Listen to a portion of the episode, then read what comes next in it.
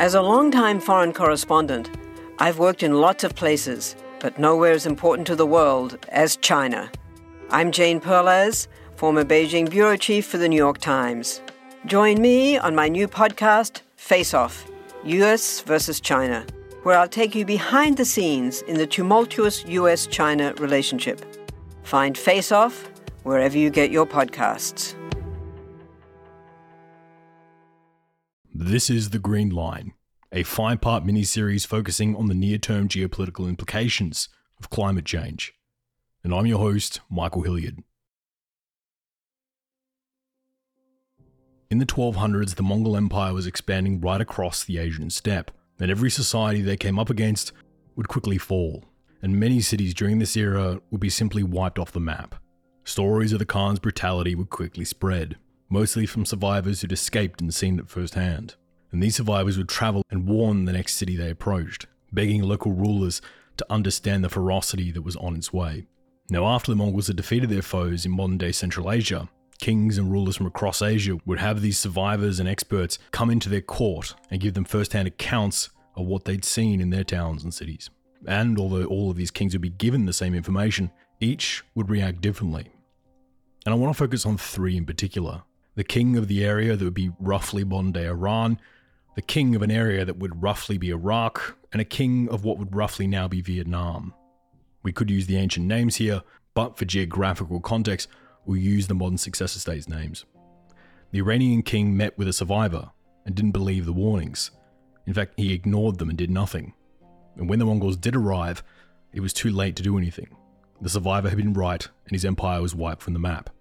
The Iraqi king, after seeing what happened in Iran, did eventually take it somewhat seriously, but let the royal court debate the issue too long, and in the end, just decided to barricade up the city, put their head in the sand, and just hoped it would all go away. The Mongols would arrive and lay siege to Baghdad, and when they broke the siege and entered the city, they burnt it almost completely to the ground. The city that was once the center of global knowledge was completely destroyed. The third king, the ruler of what is now Vietnam, took a different approach. Himself and his court took the Mongol threat very seriously, and the ruler would turn to his military generals, many of which had fought the Mongols in China years before. The ruler of Vietnam would recruit a large army, rallied anyone he could, built navies in preparation, destroyed certain bridges to funnel the enemy, and much more. And at the time, many saw this as an overreaction, throwing your entire nation's weight behind the advice of a few experts. So when the Mongols did arrive, they were just as brutal as the experts had suggested. And yes, the Vietnamese did suffer greatly in these battles. But unlike the Iranians or the Iraqis, the king beat them back. The preparation, the seriousness he gave it, and the head start he'd taken advantage of to prepare for this onslaught meant he knew what was to come. It would culminate in his nation being one of the only nations to stare the Mongols down, fight them, and have their society live to tell the tale. Fast forward to today, and we're in a similar situation. Our national leaders are having modern scientists burst into their courts, warning not of Mongols, but of climate change. Now, I'm not here to debate is climate change real or whether climate change is man made or not.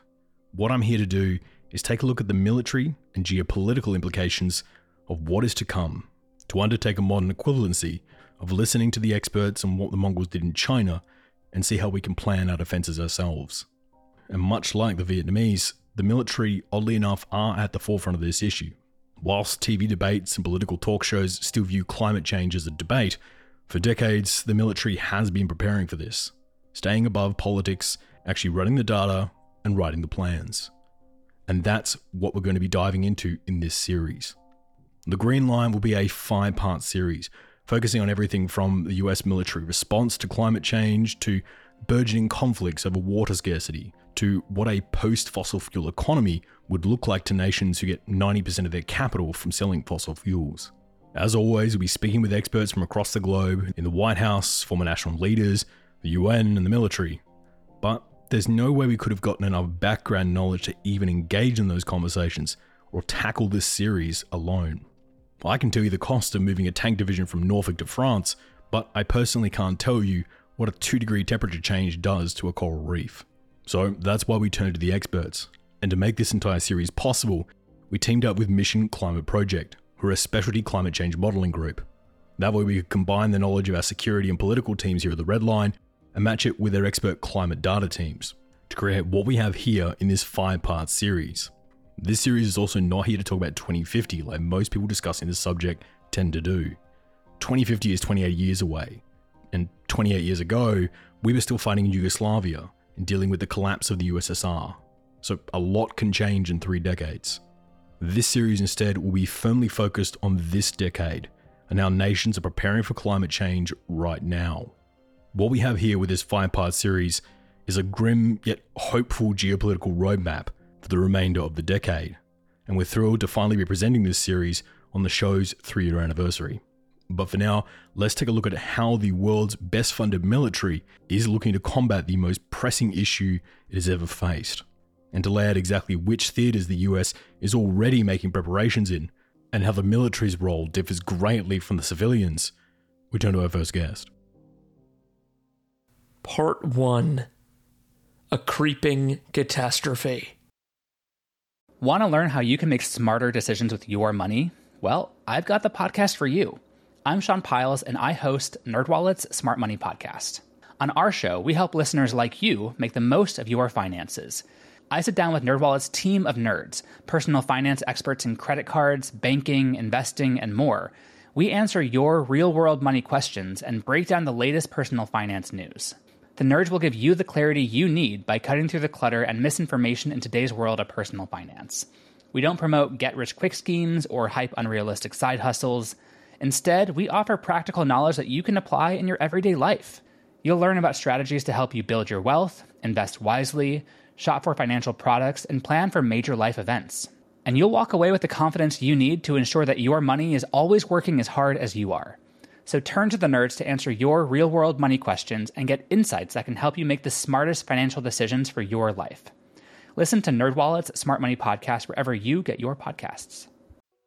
We can see the effects of climate change in big ways and small ways. You know, certainly in the United States, just in the last couple of weeks, we've seen some big effects with storms like Hurricane Ian that had a great deal more heavy rainfall and storm surge than was normal. And I think you'll see that being attributed to climate change as the days unfold. If you live in California, for example, and you've and you've had far more fires, your fire season is year round now. People are having to move because of it. I mean, there are big effects and then there are lots of little ones. Everyone's seeing it. Sharon Burke is the president of the Ecospherics Group, as well as a member of the Climate Security Expert Network. She also served in a number of senior positions with the US government, including Assistant Secretary of Defense for Operational Energy. In addition to this, she was also formerly the Vice President of the Center for a New American Security, as well as the Advocacy Director for Amnesty International USA. And we're thrilled to have her on the program today. For the Department of Defense, their core mission is is national security or to fight and win the nation's wars. You know, part of fighting and winning wars is also deterring war. So there's lots of flavors here. We keep out of war, but also once we're in it, we have to win. So the question for them is what does climate change mean to that core mission? And for them, it means several different things.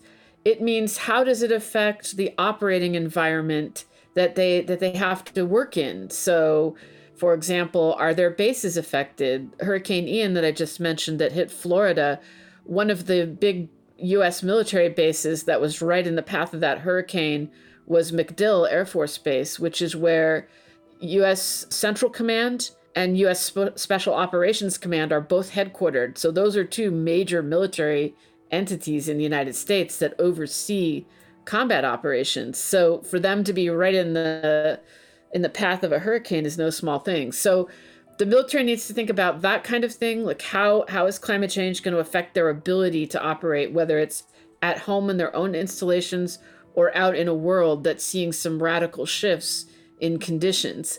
And what sort of missions are we talking about? What's top of mind in this conversation? For example, one military mission is disaster relief, whether that's at home where military supports civil authorities or around the world where they also will be asked to support other countries when they are looking ahead at what kind of uh, demand there might be for humanitarian and disaster relief, that's something that's increasing. So that's a direct impact to their missions. But then there are um, direct geopolitical impacts. So, for example, the conditions in the Arctic are changing, and in fact, are changing faster than anyone anticipated. And that means that all the countries in the littoral, which includes Russia, are seeing a radically different thing, a, a whole new ocean opening up that has not been there in human history, not in recorded human history. So that means a whole new line of communication through the area. And it means new resources potentially. It means new transit, new passage. The Chinese are building the capability to go through there. That's a whole new geopolitical direct impact. And then the third area that's really interesting is all the indirect impacts. So, countries that are already struggling, that have maybe not enough economic growth, that are having trouble with poverty, that maybe have corruption or governments that are having trouble functioning, when you add in sort of a pervasive effect like very high heat or much worse floods or a much worse and more prolonged drought, that kind of pressure on a system that's already somewhat fragile can drive it into crisis. And crisis can look like just human misery, greater human misery, misery and suffering, or it can look like people leaving, forced migration, and then they have to go to neighboring countries or somewhere else when they probably would rather not. Most people would rather stay home. Or it can look like civil unrest. And in really the worst circumstances, it can mean violence and conflict. So, that question about how climate change might put pressure on underlying uh, factors that can lead to unrest, suffering, and conflict, that's hard to grasp, hard to understand, hard to document, but it's certainly a concern. The US does have very impressive disaster relief capabilities and a military equipped and designed to fight multiple fronts anywhere on the planet. But what are the upper limits of those relief capabilities? if we see even just a little bit worse of a year and we see flooding in Pakistan whilst also at the same time having fires in Brazil and a hurricane in Haiti, are we likely to see the US ramp up their relief capabilities to meet the escalating demand? Or is it more likely that Washington will simply just start picking and choosing winners and that Washington might just start abandoning some theaters? I think, you know, your question is is a tough one that I do think governments all around the world are going to have to take into account, which is as the tempo of severe crises increases, how are we going to handle that? I think, I personally think part of the answer is that not just, you know, as you're implying, um, you know, that we have to figure out some methodology for triage, but more also, we have to do a lot more. We have to change the way we think about these kinds of disasters. And we're going to have to invest a good deal more on the front end on resilience and on prevention and trying to minimize the impact of disasters because there is no one in the world that has enough capacity to respond if we just wait and see what happens. You know, we've already seen that domestically in the United States with a, a number of really severe disasters in the last few years. So we're going to have to think differently about about how you anticipate and mitigate the risks and the damage from disasters. Well, that's a point I think a lot of people really miss in this conversation the use of the US National Guard. What was once a backup force of part timers who would very rarely see much action has now already become a year round disaster relief group. Throughout summer in the US, they are deployed to fight fires in multiple states, often 20 hours at a time. In spring, they're often deployed cleaning up after hurricanes, and in winter, they often get deployed to keep the peace when power grids go down or try and patch crucial infrastructure that's knocked out during this season. The US National Guard and the Army Corps of Engineers are being used year round at the moment. These organizations are being stretched to the brink, so if these climate events do start to get worse or even just more frequent, how much additional capacity does the National Guard actually have left? Are we already redlining with our last line of defense?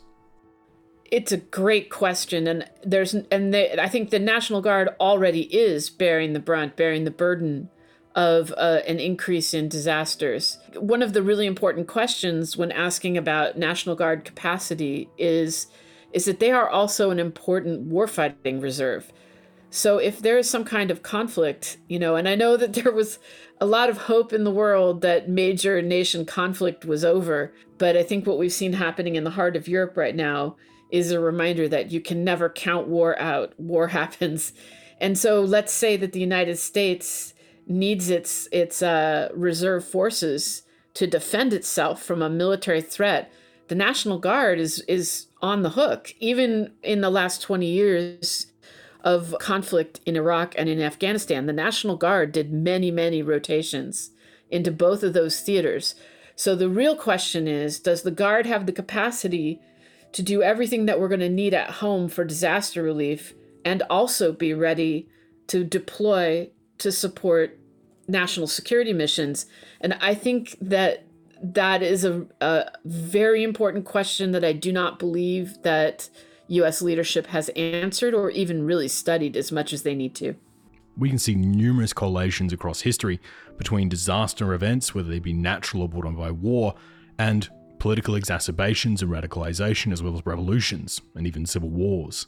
Natural disasters often set the stage for revolutions and political turmoil, and I'm sure the US government is more than aware of this as well. So, are there any theaters in particular that Washington is keeping a particularly close eye on when it comes to climate change? So, I think climate change affects everywhere, US interests and global interests everywhere in different ways, and that the US national security strategy and the national defense strategy needs to take account of that everywhere. So you say Central America and South America, also, of course, in terms of partners and allies, but also, you know, Mexico is certainly one of the most important partners and allies for the United States of America. But all throughout that region, you're also seeing that climate change is putting pressure on some governments that are having trouble, and you're seeing a lot of people move. And there's going to be more of that. And again, the United States needs to be ready for that world. So, South America, Central America is one kind of challenge, Africa is a different one. Every place is a top concern on some level. I mean, I realize you still have to prioritize, but for example, you know, the United States national security strategy has been consistently identifying competition with China. So, strategic competition, I think, is how the current administration is calling it, as, as a number one priority. So, climate change is relevant to that conversation too, for all kinds of reasons, including that as glaciers are melting across the Himalayan region, it's going to change the water supply around the area as precipitation and heat changes, it's going to change China's agricultural productivity and production. Uh, even sea level rise, all of those things are going to affect some of their bases, like those islands they've built in the South China Sea. They're, you know, the demand for critical minerals for renewable energy is going to increase competition for those suppliers so climate change is also going to affect the competition between the United States and China in ways that are potentially very significant. And then um, Europe, you know, what's happening right now with Europe's energy security situation is sort of a harbinger. Europe is, again, a, such an important strategic and trade partner for the United States. And then South Asia is also strongly affected by climate change it, there's no place where it isn't relevant. So I think the question is more that a country like the United States needs to look at all of its strategic priorities and ask how climate change is relevant rather than where is it relevant, but integrated into all of their considerations. I do understand that this is a global issue, but what do you think will be the main priorities for the US over the next five to six years? There are at least two things that they should be concerned about as a priority. And the first is the geostrategic impact of climate change and getting a better handle on what that looks like. Uh, it, to my mind, there continues to be a bit of a gap between climate modeling for scientific information and what we know about the science of climate change and the potential impacts, and then what someone who's implementing policy needs to know in order to make good choices about investments. And I think that's true whether you're a city planner trying to decide where to put a culvert or a road, or you're a military organization trying to understand your risk profile and what you need to be prepared for. We need better information. So I think one of the top things they need to do is understand better how climate change is going to affect the international security environment and how that should inform their preparations and their priorities and their thinking about the future. And then the second is the United States armed forces cannot operate effectively in the world without bases.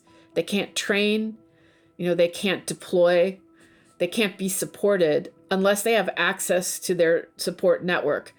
And they need to understand better how climate change is a threat to those bases and operating areas and they need to build their resilience to it. And it has to take this into account.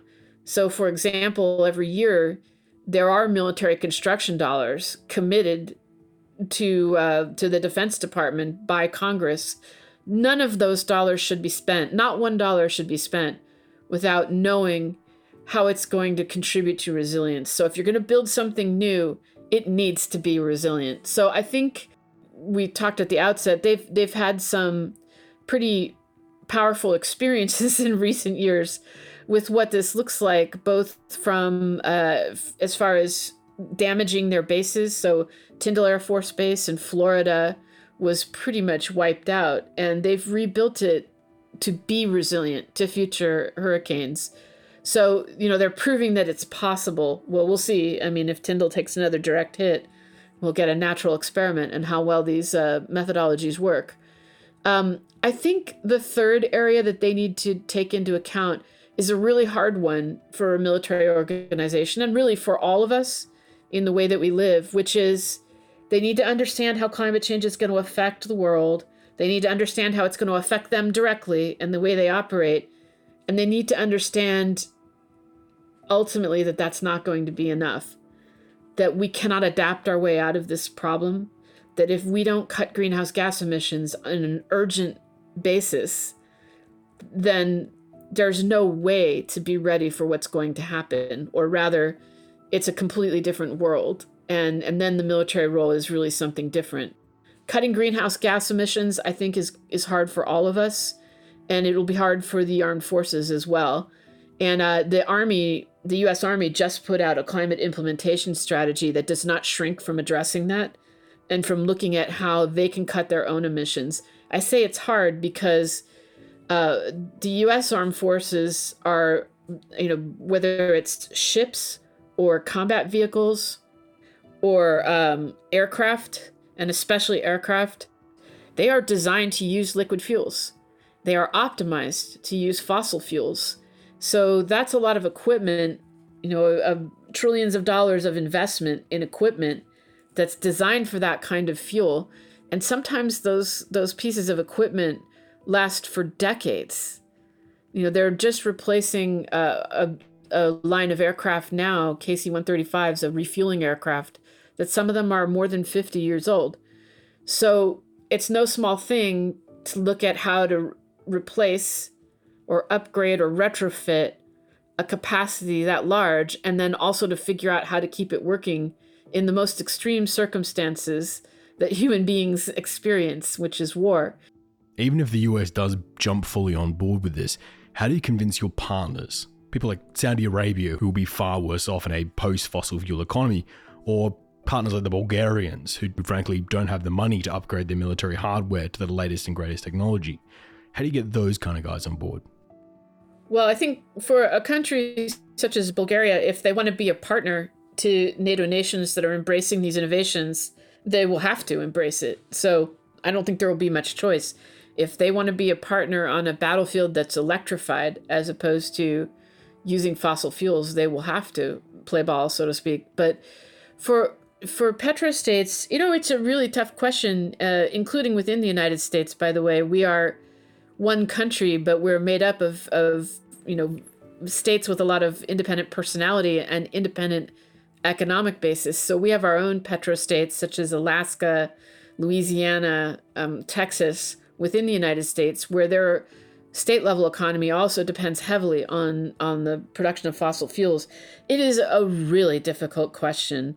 The energy transition is going to be you know really problematic for Saudi Arabia and for, for all the countries that depend on oil and gas. And I think that they and and all of the consumer nations need to incorporate that into the energy transition too. Not just what are we transitioning to, but what are we transitioning away from. So the Saudis are certainly well aware that they need to transition their economy and they're uh, you know actively looking for other ways to to find economic strength than just fossil fuels.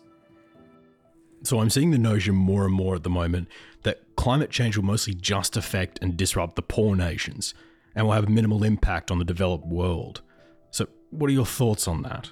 It's not just some poor country somewhere else, it's right here. But these more pervasive, less tangible effects about, you know, how does changing disaster affect your ability to get insurance, affect your economy, um, those things we're all going to feel. Whether they're happening right here in your own town or across the world, it's going to affect us all. Now, the other question are things that we take for granted, like food availability and the and the food on your shelf.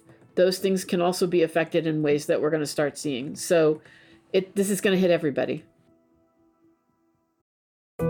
We all know how important it is to keep your eye on the money and not just your own. To follow trends, track financial situations, follow gains and losses, check out the Yahoo Finance Podcast.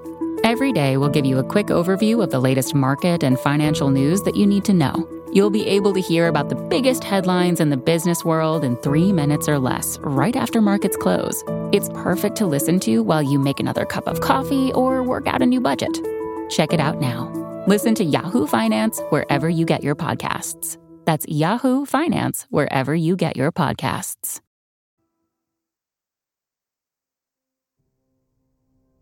So we know that climate change is adding fuel to the problems already beginning to spark across the planet.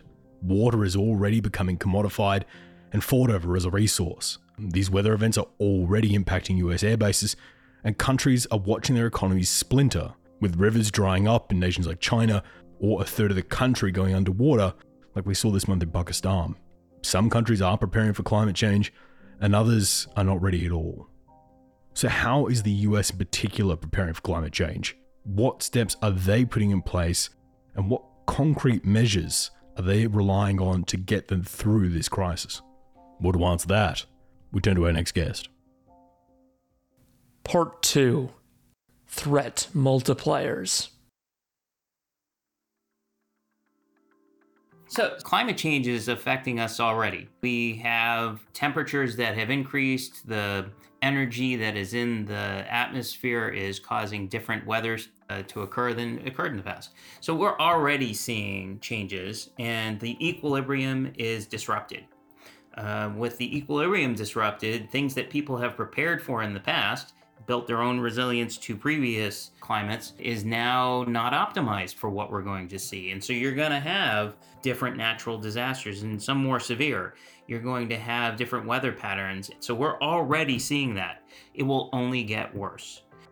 John Conger is the director of the Center for Climate and Security, as well as senior advisor to the Council on Strategic Risks and senior U.S. advisor to the International Military Council on Climate and Security. John also previously served as the Principal Deputy Undersecretary of Defense of the United States Department of Defense, as well as assisting as the Undersecretary of Defense, directly advising SecDef on all budgetary and financial matters, including the development and execution of the DoD's annual budget of nearly $500 billion.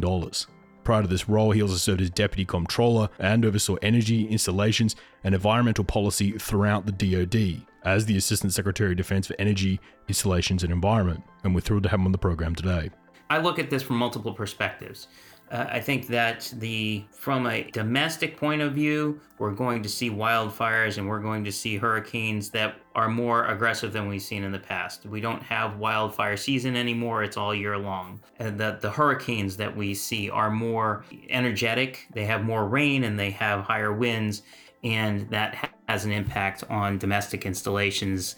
Uh, and we have several examples of that. So uh, that's part of the dynamic and i'm an installation guy so you you uh you, you know that's why you, you get me leading with that part, piece of the puzzle. I used to uh, be the person overseeing all of dod's military installations but that's just one part of the puzzle. If you look around the world what the dod has to deal with here domestically is only a microcosm of what everybody else is going to have to deal with at different places in the world and the the severity of the impact is going to be proportional to the capacity of the government institutions to be able to deal with the problems. And what i mean by that is those nations which have less capacity that have less money that have less resources that whose uh, governments are uh, less organized or or more you know, corrupt or whatever, are unable to respond to the needs of, of their citizens are going to have worse impacts uh, because of uh, their relative lack of capacity. And so the places with more fragile governments are the places where you will see the, the impacts more severe sooner. And that means we're going to go look at Northern Africa and the Middle East and South Asia and Southeast Asia as places where you already have challenges and climate change adds a new stress to the system that is already stressed. And that's the challenge that, that we face. And that's why some people call this a threat multiplier. Well, can you take us through that? What is a threat multiplier? You know, climate change itself is one problem. But when you layer it on top of an already stressed system that it has challenges with stability to start with, then it multiplies that threat. It's a it you know it's a DoD term for those who don't pay attention to uh, the to pen, these types of things, there's a term called uh, force multiplier, which essentially, when you add certain capabilities to a force, they act as uh, with more capability as if a larger as if they're a larger force. So they have you know communications, intelligence, and so on and so forth. These are force multipliers. Uh, when you have a threat environment which is already facing instability, already facing problems, and you add climate stress to that situation, those threats are magnified. And that's why we refer to it as a threat multiplier. I think one of the best ways I had it explained to me was the Lake Chad Basin becoming two degrees hotter isn't a problem. People can just put sunscreen on if it's two degrees hotter. Where the problem does come in is that two degrees then drying up the lake. So there's now that same 17.5 million people competing for half the water supply they had before. Now, the US is preparing for quite a lot of these sort of domestic eventualities, and reading DoD reports, you keep seeing the phrase building resiliency measures. It pops up again and again throughout all the reports. Can you go through what it means and how the US is preparing for climate change at the moment as compared to a nation like Algeria, for example? So, so I would say this um, the US is starting to prepare. It is a long process, and it was a mistake to think of it as something that happens overnight. And so, is the US prepared? Not really. Is the US uh, thinking about preparing? Yes. Is the US starting to plan to do stuff? Yes. Uh, which is farther along than anybody else is. And so, you know, it's interesting. The DoD has been thinking about climate resilience for more than a decade. And the intelligence community has been looking at this program, uh, this problem for longer than that. In the US, we have a polarized environment uh, on the issue of climate change. Historically, it's been uh, it's gone up and down, but but generally, uh, talking about climate change is a, is a polarizing issue. Uh, the place where it hasn't been as polarized is in the resilience of the military to climate impacts. And so you find Republicans and Democrats working together to protect the military from climate change uh, as we look at a variety of legislative provisions over over the last five six years. And so the, we have found this consensus which has emerged uh, in part because there was a you know, an interest on some parties to work more on climate change, and they couldn't get anything else through. And so this was the part that that was able to we were able to make progress on. In other countries where climate change was more recognized as a threat, and there weren't as many uh, issues with regard to you know passing uh, regulations on carbon and so on and so forth, the military was less of a driver, uh, and it lagged. And so, because it wasn't needed in order to move the conversation, the, the militaries in a lot of other countries, Western democracies, and so on and so forth, um, have not necessarily made as much progress because they didn't uh, have to. Um, it wasn't the driver of the conversation. In the US, it has been a lot of the conversation in, in recent years. And, and so, uh, if we look at where the US military is today, they are making some progress but it is not yet holistic. The planning is holistic, the strategies are holistic, but the integration of progress is not yet there. Uh, if you look at countries in, uh, like you mentioned, Algeria or uh, you know across Africa, they, they are only barely starting to think about this. And uh, and whenever you start to think about climate and security, you have to put it in the context of both your climate policy and your security policy, and it's going to have a different answer every place. We don't usually talk US domestic politics here, but I am curious to ask as you work right in the belly of the beast with both Republican and Democratic administrations. In front of the cameras, there's still a lot of climate denialism or climate skepticism, and for a number of these reps and senators, there is still staunch opposition to prevention measures, with one side of the political aisle tending to be a little more skeptical than the other. But are you saying that behind closed doors, these same congressmen and senators all acknowledge the situation and instead encourage and supply the DoD to try and tackle this head on? I think that the Trump administration is very instructive. Uh, in 2017 and 2018, we had the Trump administration in the White House, and we had a Republican majority in Congress. And in that environment, Congress passed legislation declaring climate change to be a direct threat to the national security of the United States, and President Trump signed it. The DoD uh, looks at this not as a political issue, but as a, a mission issue. How can I continue to do my job in the face of these new challenges? And you told me I have to go defend the country, and so let me do it. That's the dynamic we're dealing with here. And so, what we found in that environment, and then subsequently when Congress flipped and the you know and the administration was still you know moving forward, things happened in DoD on climate change. Resilience was still a priority maybe they didn't talk about it in terms of you know the climate per se, but they were still working on resilience. They put out resilience handbooks. But you know, in 2020, the Trump secretary, the Trump administration's Secretary of the Army, put out a climate change directive.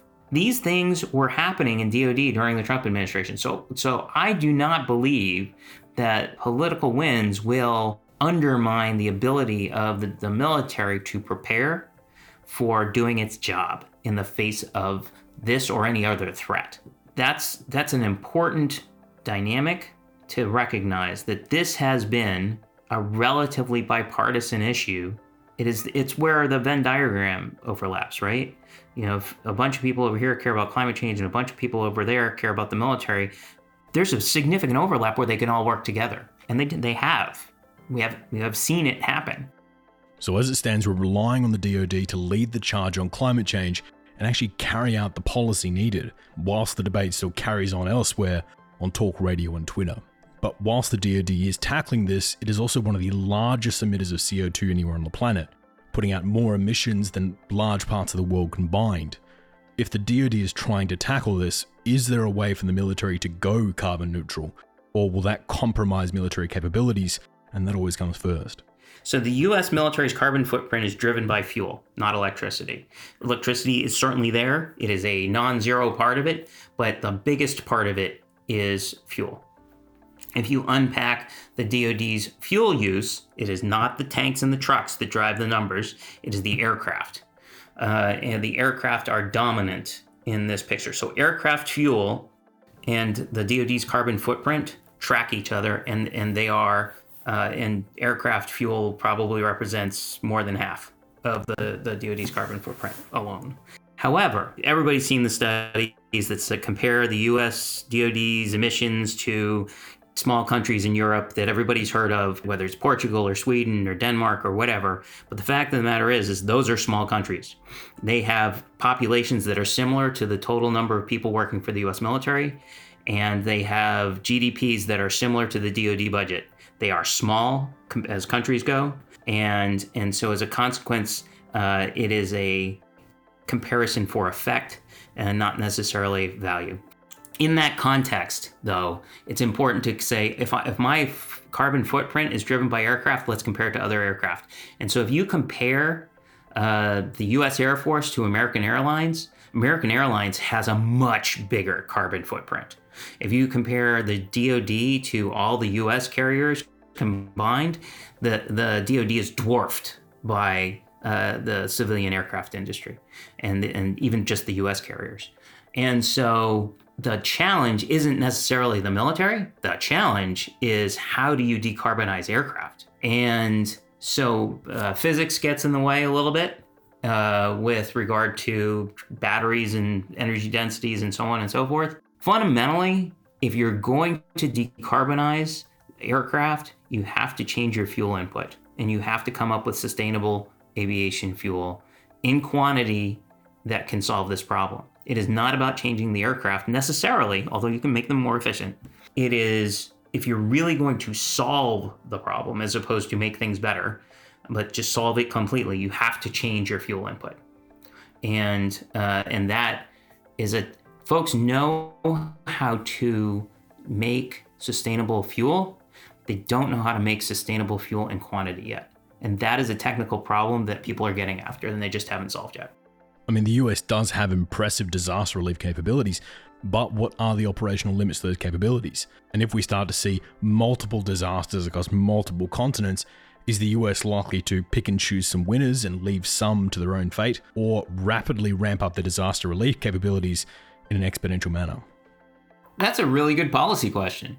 I mean, the fact of the matter is, is that the military gets asked to respond to natural disasters because the military is frequently the only entity that can respond to natural disasters. They have the logistics capability, they have the transportation capability, they can move contingency bases across to set up, you know, command centers and so on and so forth. The things that you need to respond to a disaster are the things the military has in order to respond to a conflict. And so, in that context, you know, already the the military, our military, other militaries are asked to respond to natural disasters on a regular basis uh, around the world, and we do. The capacity may be challenged over time, and probably will be challenged over time as this gets harder, and as this begins to have a bigger and bigger impact on readiness. The the policymakers are going to have to figure out you know what the what the response is. Do they increase the capacity of the military to be able to deal with natural disasters, or uh, do they start to say no in the response to the requests? I tend to think at the, the front end, it's going to be the former. It's going to be how do I increase my capacity to respond? And there's a good actual analogy uh, so, so when the, the, U.S. military responds to disasters, it eats readiness. It, it can, you know, people are ready for particular conflict or or they're ready to respond if in the case of a conflict. And when they respond to the disaster, um, it tends to break units up. They have to pull people from one and pull people from another, and it it undermines the ability to respond to a conflict in the future if that's going to happen. They have to go back through training and so on and so forth. And so there are there have been tr- training brigades that have been pulled together separately because the response to support uh, to, to other militaries for training was done the same way. And they pulled from other unit pulled from a bunch of different units and they broke readiness and they, they caused problems when they were trying to respond to this sort of thing. But they, they created a, a set of brigades within the army small number uh, and not huge units, but that would be used to respond to those kinds of requests if there if there was a need to do you know foreign assistance and so on and so forth, training and support. I think that that model is not a bad one for disaster response. One of the other issues brought up in the discussion is about supply chains, which we'll be covering some of in this episode. Other parts of this conversation, like rare earth minerals and semiconductor supplies, will be covered further in detail in our episode on China. But for now, how vulnerable do you think the US supply chain is at the moment and going forward? And how do you think it will be affected by climate change? That is a great question. Well, and, and, and they started asking that question. You can see in executive orders that they've asked for supply chain analysis and, and, and to sort of dig into what, what do we need to do. So I don't think they have the answer for that yet. Um, I think I would clarify part of your question, though, in that it's not just U.S. supply chains that have been stressed uh, by by COVID. Uh, it's global supply chains that have been stressed by COVID, and in the same way as climate stress. Uh, has particular impacts in parts of the world that are critical to supply chains.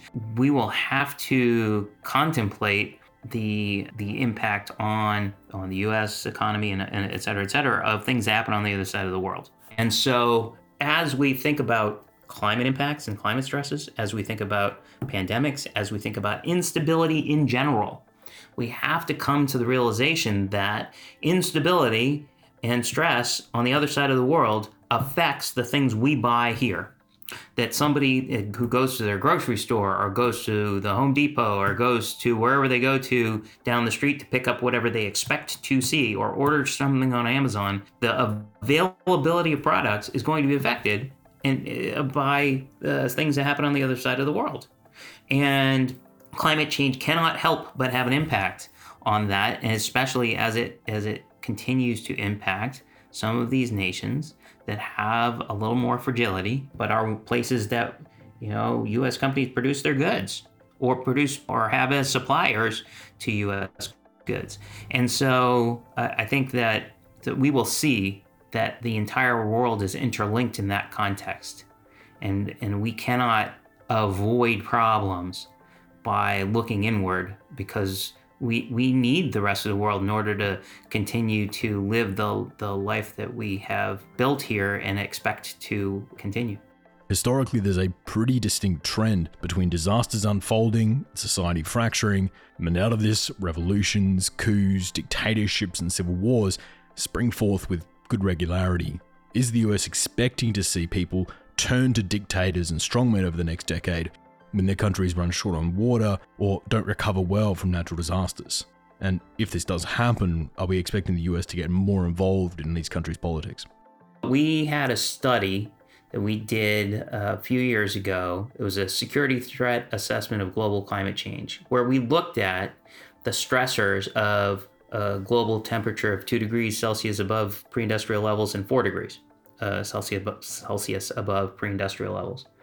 And as we looked at those scenarios, a pattern emerged in the analysis where we saw that there would be more instability, more ungoverned areas, uh, more uninhabitable areas, and that was going to, to lead to more chaos. I think that it is important to recognize that climate change alone does not cause conflict. However, we have seen that when you have a combination of a lack of government capacity and a lack of government legitimacy with climate stress, so basically the government is unable to respond to the needs of its citizens, then then you see a more likely crisis emerge. And so one of the things that we can do if we cannot hold back the tide of climate change, one of the things that we can do is look for places that we need to shore up the legitimacy and the capacity of fragile governments in order to avoid those crises. Uh, I think that's that's part of the dynamic we're all facing. Can you explain what you mean by shoring up the legitimacy of these governments? Is this the US deploying troops into the country to defend the administration? Is this just sending arms or is this just aid? Can you take us through what you mean by that? There is assistance that can be provided before you get to that point that's going to be important to reduce the likelihood of a crisis like that. It could be funding for foreign aid, it could be uh, capacity building, it could be democracy building. You, you, know, there is a range of things that one can do to help out uh, governments that are struggling because they have no shortage of problems. And, but you got to pick and choose. You're picking and choosing the places that you want to uh, make sure that a crisis doesn't emerge in that location. And you, you know, it, it's not dissimilar from the sort of broad outreach during the Cold War. Uh, that you know we would go in and you know try and say you know provide assistance to countries around the world before the Soviets did, and now China is providing assistance around the world and gaining influence. And uh, you know I think the U.S. is uh, would be remiss to ignore that fact and to unilaterally abdicate uh, the, the sort of influence competition that, that seems to be emerging. All of this, whether it's propping up friendly governments or sending aid or sending arms or even doing disaster relief, will cost the US taxpayer money. To which some people will suggest that the US would be better off simply pulling up stakes when things get tough, retreating back to their own territory, bunkering down, and letting the world solve their own problems. But what's your response to that? How would global stability handle an isolationist United States? Is the solution to that problem at all that simple? Well, uh, my response to that is that anybody who thinks any the answer to any problem is simple probably doesn't understand the problem. So these things tend to be complicated, uh, and it, it also depends on what problem you're trying to solve. Like I mentioned earlier, the price of US goods depends greatly on things that happen around the world, and can't lose sight of that fact. I think that it's fair to say that the US presence is important, and US presence has a stabilizing effect. And whether that is military presence, whether that is economic presence, uh, it is is generally beneficial, and we have seen that to be the case over the years. And so, I, I don't buy into the idea that if we ignore it, it'll go away on anything. Whether it's climate change or conflict or you know global instability ignoring a problem doesn't make it go away. That's the you know that's the the the response of the the six year old from the data you're looking at are we likely to see additional interstate wars breaking out as essential resources begin to dwindle?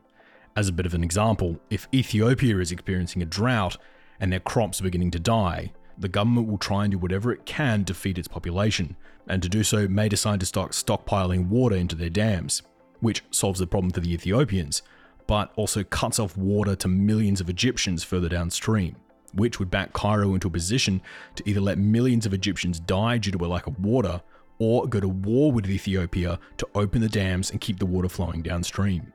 The data we have in front of us here is indicating that these kind of scenarios aren't ifs, but whens. So is the DoD preparing for this uptick in interstate conflicts? I think the U.S. is increasingly cognizant of the risk of conflict emerging over these kinds of issues, over these kinds of resource issues, and that climate change is going to exacerbate the tension points and perhaps make conflict or at least uh, crisis more likely. The State Department has started to think about this. I you know would like to see uh, the sort of regional planning incorporate more of these projections of climate as potential stressors. But you see, for example, the DoD did a climate risk assessment, which was a document they published last year that started to look at these tension points and to anticipate them. The the intelligence community has put out annual threat assessments that point to these kinds of flashpoints and and are cognizant of them.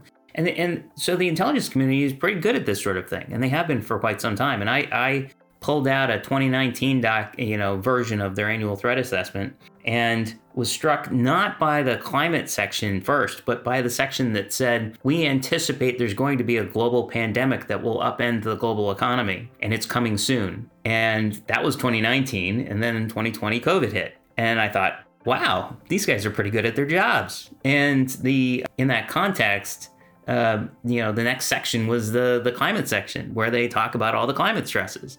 So if they were right about the COVID stuff, they're probably right about the climate stuff. I, I they get credibility in this context, and and so I look at that, and I think, okay, you know, there are people predicting and anticipating and trying to figure out how they're going to deal with these challenges in, in the government, in particular in the intelligence community. Uh, the question is, how does that sort of cascade through all the other federal agencies?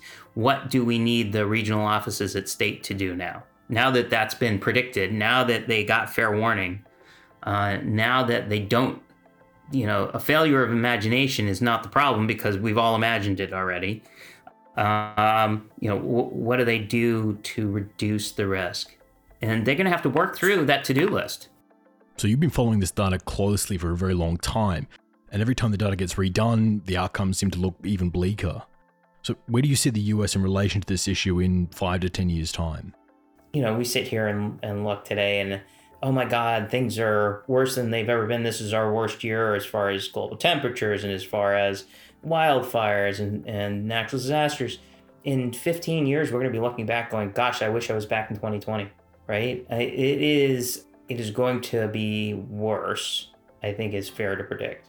Making a specific guess as to what it's going to look. I mean, you'll have more recurring flooding on the coasts, and you'll have you know more energy in our storms, and you will have a more navigable Arctic, and you will have all sorts of challenges that um, you know infrastructure at the very least wasn't prepared for that governments will have increasing challenges. I mean, who would have predicted a third of Pakistan was going to be underwater, right? I mean, there are things that are going to happen that we cannot yet predict. But we have to be able to expect the unexpected and to prepare for the crisis to come without knowing exactly what it is. That Things are going to get worse.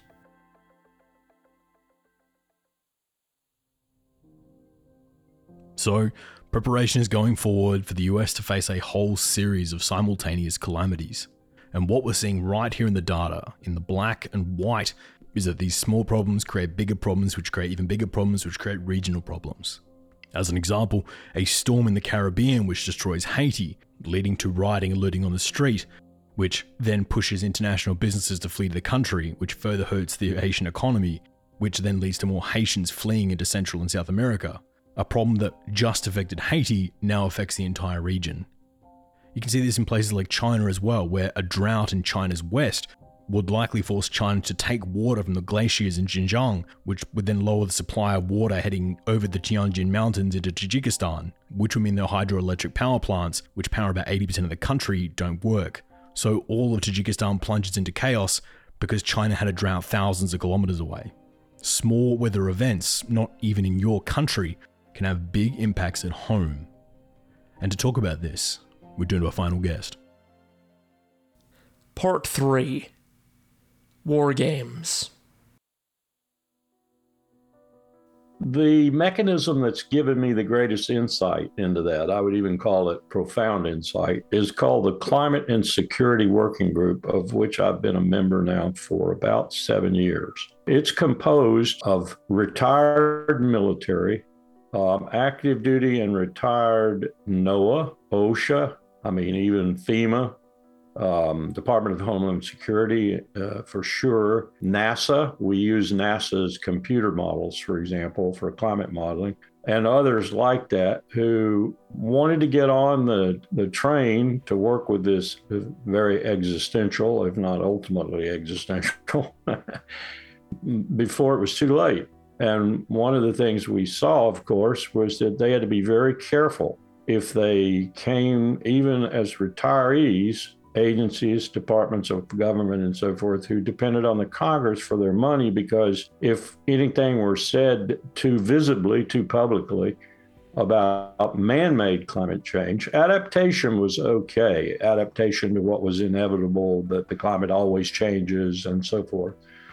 Uh, but anything attributing part of the problem, if not a large part of the problem, to humans was verboten and so I I sort of grew up in it with with that realization of the stupidity, the ignorance, the media complicity in, massive corporate complicity in, especially from the fossil fuel industry and others associated, to get this really vivid insight I have now of how difficult it was for the lead federal agency, no question, no question. And this comes from my 40 years of experience in the government, the DoD.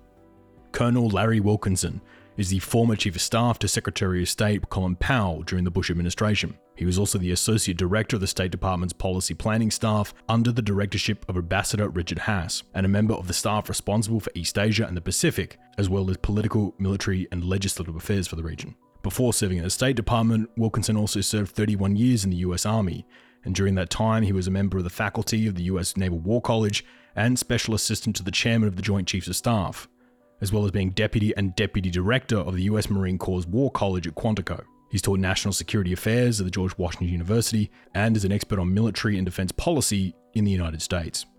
And we're thrilled to have him on the program today. And, and the question loomed large in my mind why is the Defense Department leading the United States' effort with regard to climate change, and is most of it clandestine, as it were? And you know, you could answer that question pretty easily because, first of all, our legislative branch, the Congress, is purblindly stupid, or so awash in cash from the contested industry, if you will, that uh, they can't do anything about it. And they, from time to time, threaten the DoD and others in Department of Homeland Security and elsewhere with uh, retaliation through withholding portions of their budget if they become very public about it. I'm very happy, I'm elated to say that that has dissipated to a large extent over the last couple, three years as the forecasts have become so difficult to refute. And 95 plus percent of American scientists are with the data in one way or another. They know it's real, what's happening. The contest now is over just how fast is it happening? And that's come, becoming very, very scary right now because we've missed so much with our computer models. Every time, just an example, every time we put a new variable into a computer model and make a new run, uh, the results are worse, not better. We haven't had an amelioration in a long time. Uh, things get worse. And part of the reason now is feedback loops. The military understands these feedback loops and understands how fast this is coming on and how deleterious ultimately is going to be to their lives in more ways than one. You've talked about climate change being a threat multiplier and an exacerbator of conflicts. So, can you take us through what you mean by that? It's interesting that you ask that question because the services, the Army, Marine Corps, Navy, Air Force, Space Force, Coast Guard, to a large extent, because the Coast Guard really understands sea rise, for example, the services have fluctuated a bit on their strategic approaches. All of them now have, unlike most other agencies in the government, actionable and being enacted climate change strategies. Every one of them. Even the National Guard and Reserve components of each of the services have them. For example, the Army just switched its around to a certain extent. Its first threat for a couple of years there was sea level rise. And you imagine why, because so many installations are within a few miles of the coast. Uh, as a matter of fact, about two thirds of America lives within 200 nautical miles of a, of a coast. So that was their not, but they just switched. They switched to drought as their number one threat in their strategy because basically they understand what drought is going to do to the civilian communities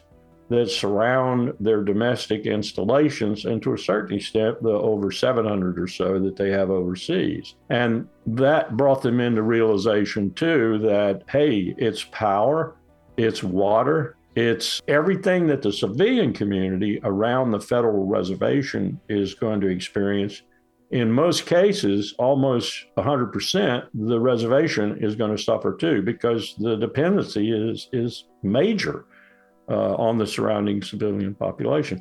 Not to mention situations like we have in Norfolk and have been trying to deal with, along with Homeland Security.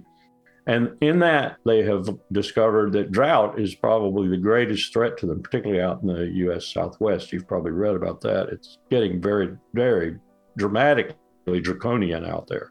I mean, Nevada just passed uh, legislation in its state legislature to outlaw grass. You now can only have a gravel front yard at your home or your residence or your business, no grass. No more golf courses can be built and so forth. So that that shows you how attentive I think the services are to even the domestic threat.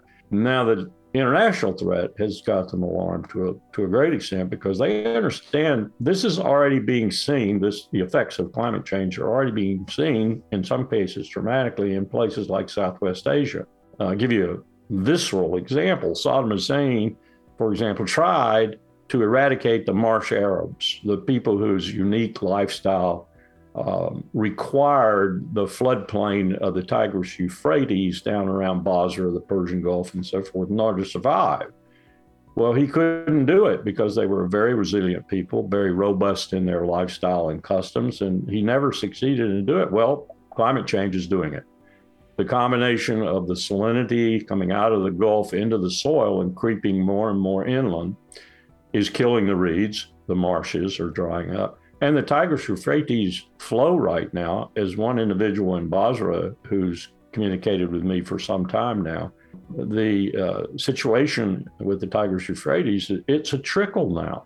It, it, barely provides any water. So the marsh Arabs having to move or dying off. And that's what's happening. And this leads to the military's conclusion that being the only force on earth that can, not China, not Russia, not Britain, not to the extent that we can, and to the prolonged extent that we can, and with the assets we can, project power. They're looking at this multiplying by five or six times over the next few years. Humanitarian relief, disaster disaster assistance is what they call it officially. That's going to require enormous amounts of increases in their budget. And they're worried, rightfully so, given our parlous physical situation right now in this country. They're very worried about post Ukraine. They were worried about it prior to Ukraine, but after Ukraine, they're really worried about it.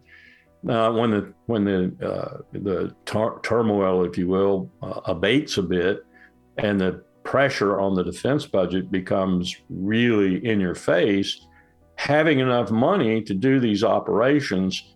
At the same time, they have to maintain their conventional and nuclear capability to do war. They don't see it as being an addition to their budget post Ukraine. They see it being coming out of their hide.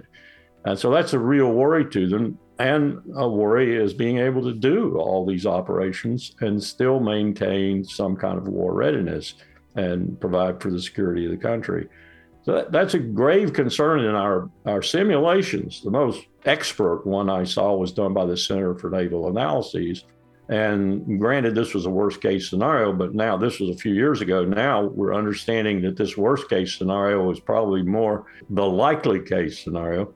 We're probably going to have about half a billion refugees in the world. And when people look at me and sort of blink their eyes, I say, You already got 175 million to today. 175 million today. Um, the southern border of the United States and Donald Trump's fence and all that, that's just a precursor. That's just a precursor. Wait until people start flowing from the global south and coming to coastlines that are now just oceans, like Florida's coast, coastline and its panhandle. They're going to be coming in boats. They're going to be coming any way they can come. And as this simulation showed, about half of these people are going to be male, and about half of that half are going to be under 30. Well, what we saw in the simulation was what we call the peer powers, which runs roughly from Tokyo through Washington, across to London, Moscow, Beijing. The peer powers who are not suffering quite as badly yet from the effects of climate change begin to man their borders and run these incredibly large refugee camps. We're talking millions of people. That requires all manner of security. It requires all manner of legal help because of refugee law, which is quite complicated, as we've seen on our own southern border. And then, after about a decade of doing this in this simulation, and by the way, everyone of the peer powers except Russia was playing in this simulation. Russia did have an observer there. And what happens during that decade of trying to run these refugee camps is most of the countries, if not all of them, are just overwhelmed. And so what they begin to do is cancel out the refugee camps and put machine guns and troops on the on their borders, and they begin to shoot people. And we sort of stop the simulation there. When we briefed the international component of this game, I remember one particular young German leapt to his feet and objected to the fact that his country would do anything like that. And the gamer just reached under the podium, the lectern, brought up the list of game participants. And of course, it had been all manner of people all across the globe who had participated.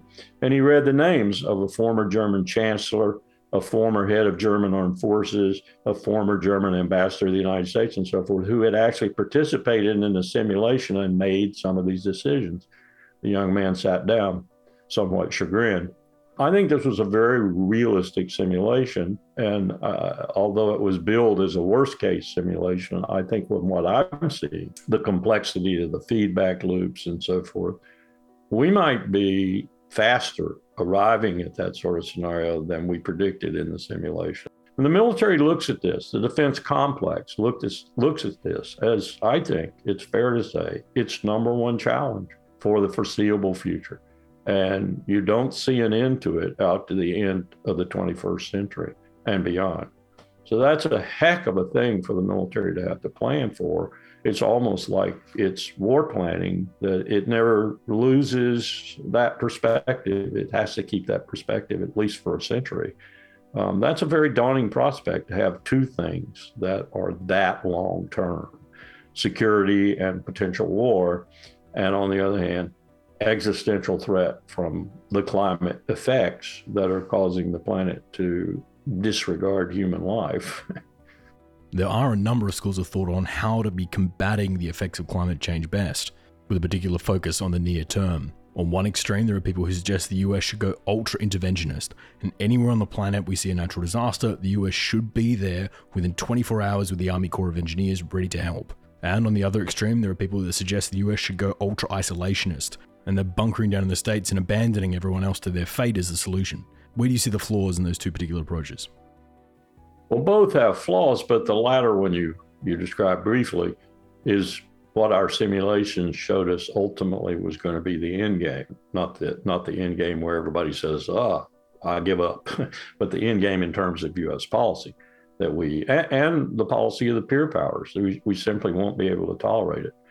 Um, and where it goes from there is anybody's guess. I, I would say we probably would all be courting everywhere along that line what I, I would call in today's terms, yesterday's terms, what I'm seeing even now, fascist, or some form of authoritarian government, because we would see the democratic process as being inimical to our survival. And we put someone in charge to, quote, take care of this problem for as long as it takes to take care of it, unquote. Basically, from what I've seen in similar circumstances in the past, of much less existential proportions. Um, I don't I don't have any problem seeing the line from what we're doing now, for example, to authoritarianism for an extended period of time. And once you're into it, it's very difficult to get out of it, as history has demonstrated conclusively, I think, to, to handle the problems and the acceptance of the people, as it were, uh, in doing this, even the, the clamor for it to be done. Uh, in that sense, I think we're looking at a future that's extremely dangerous. And you'll see such things as we've looked at called now basically geoengineering. Governments become desperate, and those governments that have the resources, Beijing, maybe Delhi, certainly Washington, maybe London, maybe Paris, maybe Berlin, attempting these geoengineering feats, which we have thus far classified as probably as dangerous or more so as the creeping effects, accelerating effects of climate change itself. And what do I mean by geoengineering? Well, there, there are all manner of things that are being suggested. You hear Elon Musk and some of the other billionaires talk about it sometimes. Everything from seeding the clouds to try and attempt to attenuate the effects of carbon dioxide and other dangerous chemicals going into the atmosphere, methane being probably the one scaring us the most right now, coming out of Siberia, Alaska, and melting tundra all over the inner or just outside the Arctic Circle, which is just tantamount to disaster in our minds if it keeps on and intensifies the way it looks like it's going to. Trying to figure out a way to geoengineer the Earth, the planet, the atmosphere around the planet, so that we attenuate some of this and thus extend our time to deal with it.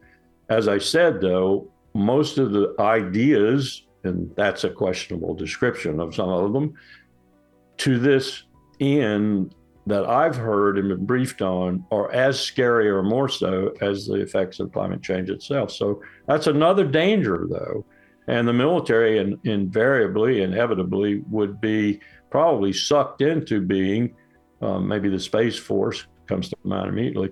Uh, implementers, or at least part partial implementers of whatever geoengineering feat had to be performed, and thus become the uh, the people who are blamed for having done it. Uh, so that's another worry that they have. It's esoteric right now, arcane. It's out there on the fringes, but it's nonetheless there. There's a whole whole gamut of things that the you know the military is probably the only entity in the United States, and this is from 40 plus years of experience in the government that thinks strategically. And then, to a certain extent, in its planning process, acts strategically in, accord, in accordance with that thinking, in other words. Um, nobody else does.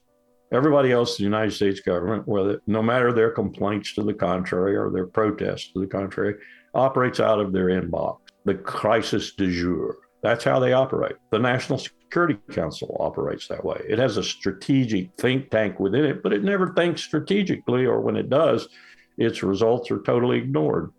just like our strategic think tank at State Department, the policy planning staff. You can't think ahead in the United States government because it's politically inexpedient to do so. And it requires a lot of work and a lot of money applied to things that might not necessarily come true tomorrow. So your political situation is enhanced. So we do things on a daily basis. That is anathema. That is absolutely negative to what needs to be done with regard to the climate crisis. and so we don't do very well. So, what do you think it would take for the public to get fully on board with what needs to be done to combat climate change properly? To treat this issue like the US treated World War II, a national, all hands on deck approach to it? What is the event in your mind that would make the public get on board? Unfortunately, I think that's out there a ways. I, I, think the profoundness of the crisis has to be something like, and I'm just giving examples here just to make my point. Three quarters of the panhandle of Florida goes underwater. Maybe you lose Norfolk and everything that those East Coast shipyards are the thing for the Navy. I mean, that's where nuclear carriers are retrofitted and so forth. In fact, we had to spend 40 million just a year or two ago in order to create uh, increased by about 24 inches the walls on the bay where this is where carriers are retrofitted because you would have a similar situation that you had in Japan with the tsunami and the nuclear reactor flooded. You'd have a carrier reactor that would be flooded. And while it wouldn't be as devastating as Japan's was, it would certainly be devastating to the Norfolk area. So we had to we had to build extensions on those bays so there was no chance of a carrier having a nuclear reactor open and being retrofitted or maybe even replaced and have suddenly a category four or five hurricane come up, the surge come in and wash into that open nuclear reactor. Those are the kinds of things that have to be done.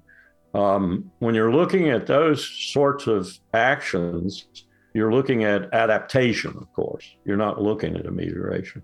When you start talking about humans contributing and doing something to ameliorate that contribution, now at least you get attention, but you don't get the dollars and you don't get the strategy. If we do see this projected uptick in border conflicts over the next decade, do you think the United States is more likely to get deeply involved, like they have in Ukraine, or are we more likely to see Washington pick and choose winners and help with some conflicts whilst completely ignoring others?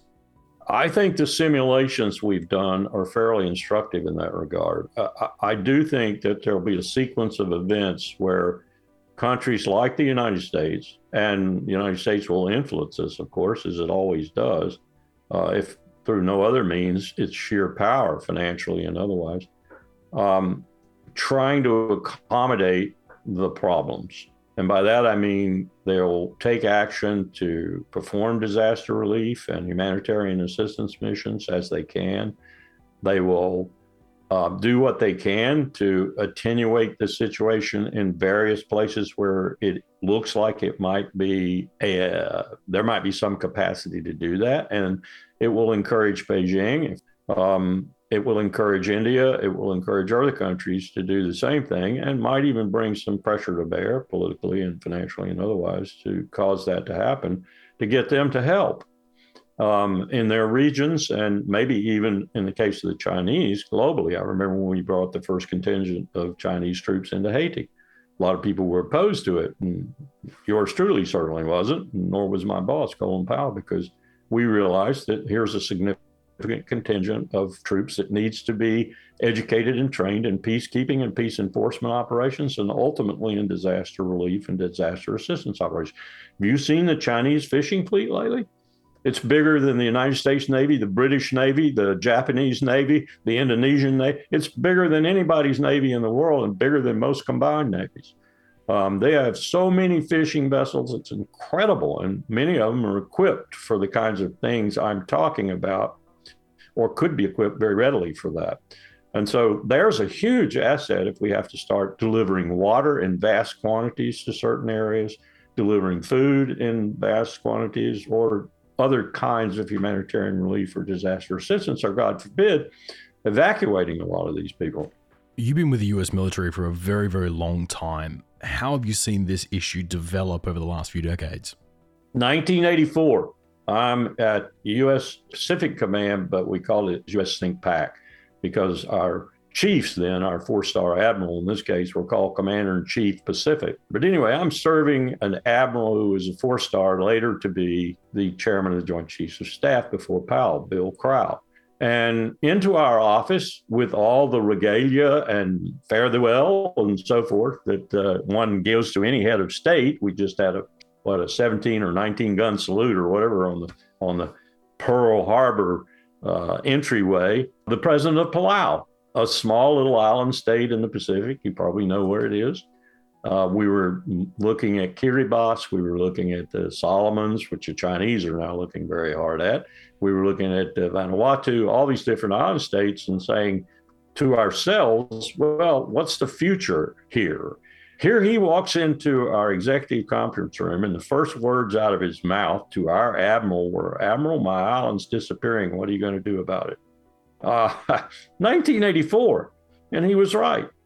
Uh, sea rise was perceptible at that time, and most of the world knows nothing about this. We began uh, in our strategy for the Pacific area, 35 nations.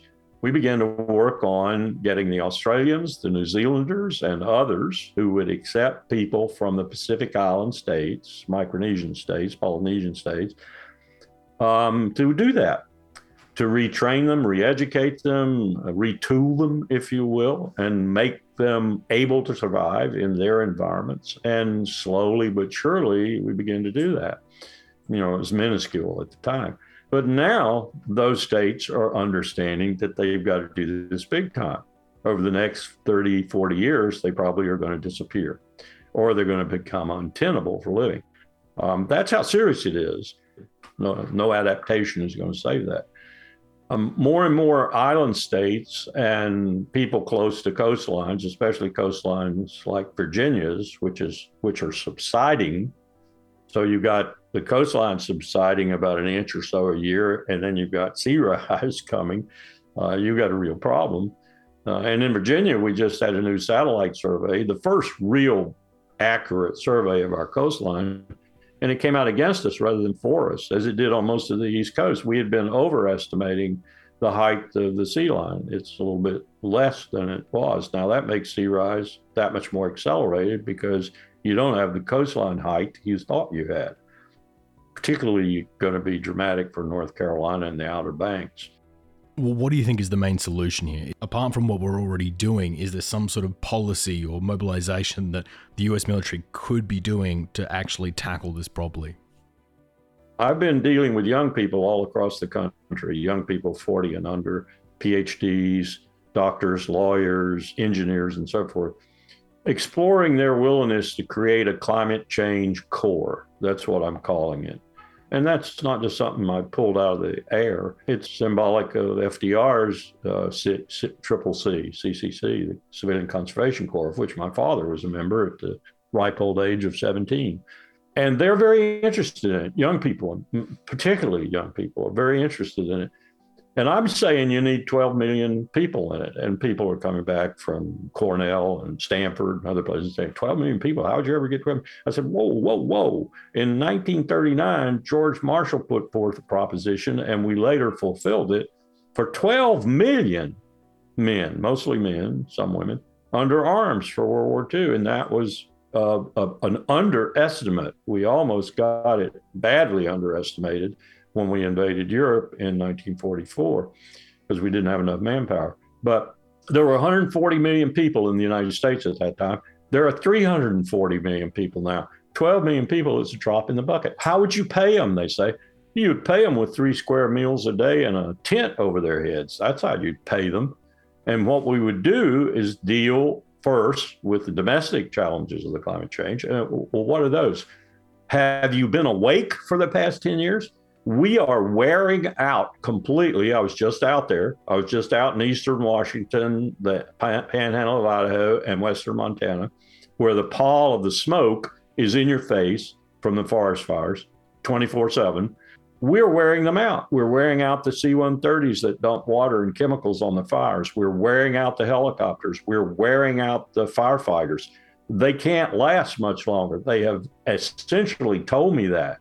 Um, they're they're passing out in their camps after 24/7 fighting a fire. It's dangerous for them when they get that fatigued. And you're going to have five times, if not more, fires. And so you need a lot more firefighters. How about flood control and how about disaster relief domestically in the United States? You're going to need lots of people trained and able to do that. But I think we're going to need something like that domestically. We're going to need a lot of young people who are full of energy and trained to a fairly well to do the tasks that they have to do. And they're going to have to handle the domestic challenges of climate change and potentially in some kind of swap, maybe into uniforms, say, for a three year tour or whatever with the Navy or the Coast Guard or the Air Force or the Army or Marine Corps or whatever, do it internationally because we're not going to have enough people within the armed forces to do these tasks that they're going to have to do if we elect to do them. And having the capability to do them might be persuasive in that decision um, and save the people that we can save as this crisis really comes upon us in the proportions I think it is going to. Where do you see the US being by the end of the decade? What do you see the headlines being by that point in time? I think the headlines are going to be what I'm reading this morning about Florida and the hurricane that is now ravaging that country and has ravaged Puerto Rico and Cuba. The headlines from Cuba, we didn't even pay any attention to. This has been the most disastrous hurricane for Cuba in its history. That's the kind of thing that has to catch people's attention if it's treated the way it should be by the media. You know, a wake up call. Look, now they could have done this with Houston. They could have done this with the ship channel in Houston. $200 million worth of damage from those last two hurricanes. They could have done it with Florida before when we had a $4 billion Air Force base completely wiped out, losing many F 22s because they were cannibalizing them at the time. Another story there. And they couldn't fly them out. So we lost them $400 million an airplane. Um, these are the kinds of things that need to make it to the front page of the New York Times and the Washington Post and uh, the magazines and other things mostly need to make it in the social media and tell people look, this is the future. This is your future. Wake up.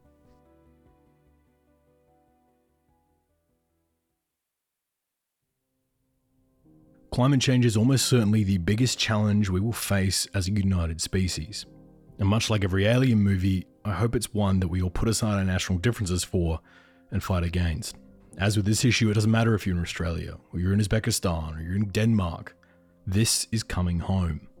But I'm not all doom and gloom yet. As humans, we've done some pretty impressive things over the years. We went from the first biplane to putting a man in the moon in the space of one person's lifetime. And the reason we did it? Because we wanted to. Because we needed to. I don't want you to walk away from this piece with doom in your heart, or feel that there is no point recycling your cans anymore, that it's all too far gone. Because those small steps, like recycling or getting solar panels on your house, actually do help. What we need to do is move past debates between scientists and coal lobbyists and toward preparation.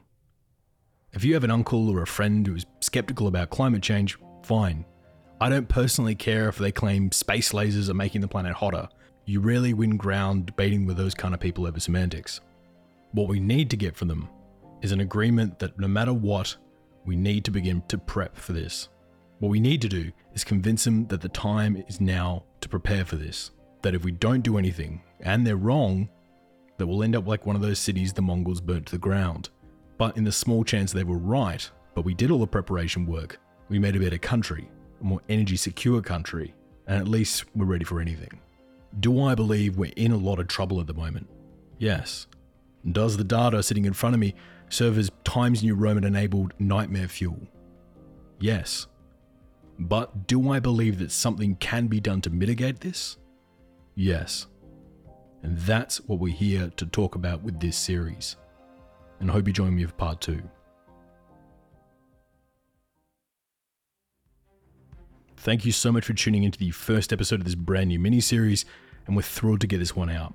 It's been amazing to work with the team over at Mission Climate Project and be able to map out things like just how much certain rivers or lakes are likely to shrink, and then marry that up with our data that we have from our security experts on how much extremism has grown in these regions with each percentage point the lake has shrunk over the past, giving us a comprehensive data driven look at what is right around the corner. There are four more episodes left of this series, which will come out over the next nine weeks, and we hope you stick with us for this one. If this is the first time you checked out the program, or you want to find out more about the project, or anything else we're up to, you can find all of our links and info on Twitter, Reddit, Instagram, Facebook, Discord, and TikTok on the handle at the Redline Pod. Or if you're keen to follow me on Twitter, I'm on the handle at Mike Hilliard Oz, Oz in Australia. And if you want to check out some of the great work Mission Climate Project's doing, you can find all of their stuff on the website asktmp.com. This is a bit of a different project, but we're still going to keep some consistencies with the red line. So, here are our three book recommendations for this episode. The first is The New Map by Daniel Yergin for a look at how energy politics has reshaped the past of many of today's nations. The second is States and Nature The Politics of Climate Change by Joshua W. Busby for a look at the political side of this debate. And the third is The Uninhabitable Earth by David Wallace Wells for a look at a possible near future. I want to say thanks to this week's guests, Sharon Burke, John Conger, and Larry Wilkerson. All of you were just amazingly lovely and helpful throughout this process. And I want to thank you for coming on the show again. I also want to say thanks to my staff who've done so much work to put this project together. Wade McCarr, the producer, as well as our former producer, who did a lot of the work in the early stages of the writing here. I'd also like to thank Perry Grace, Danielle Isabella, Isaac Gibbs, Andrew Garbery, and Robbie Sutton, our research assistants and writers, as well as a special thanks to Mark Spencer, our second voiceover artist, as well as our in house climate expert, Francis Leach, our director of breaking news, Jamie Tanu, our media director, Ross Crabtree, our media advisor, Joe Hawthorne, our audio cleaner, Marissa Rafter, our videographer, Jonah Gunn, our production assistant, and Nick Much, our field correspondent. I can't tell you how much extra work this team has put in to put this series together, and I'm incredibly thankful for all of their help on this one. In addition to my team, I want to say thanks to the team over at TMP Lou Munden, Peter Riggs, Ben Bowie, Yumiko Jimbo, Willie Munden, Ivana Pavkova, and Laurent Barthélemy. The TMP team has produced some amazing research and data for this one, and it's been an absolute pleasure to have them join us on this pretty huge undertaking. The Green Line will be back in a fortnight, and the Red Line will be airing a normal episode in a week's time. But until then, thank you for listening, and good night. The views and opinions expressed in this episode are solely those of Michael, our guests, and the Redline podcast. They do not represent any government or organization and are solely our own. For more information, please visit the redlinepodcast.com.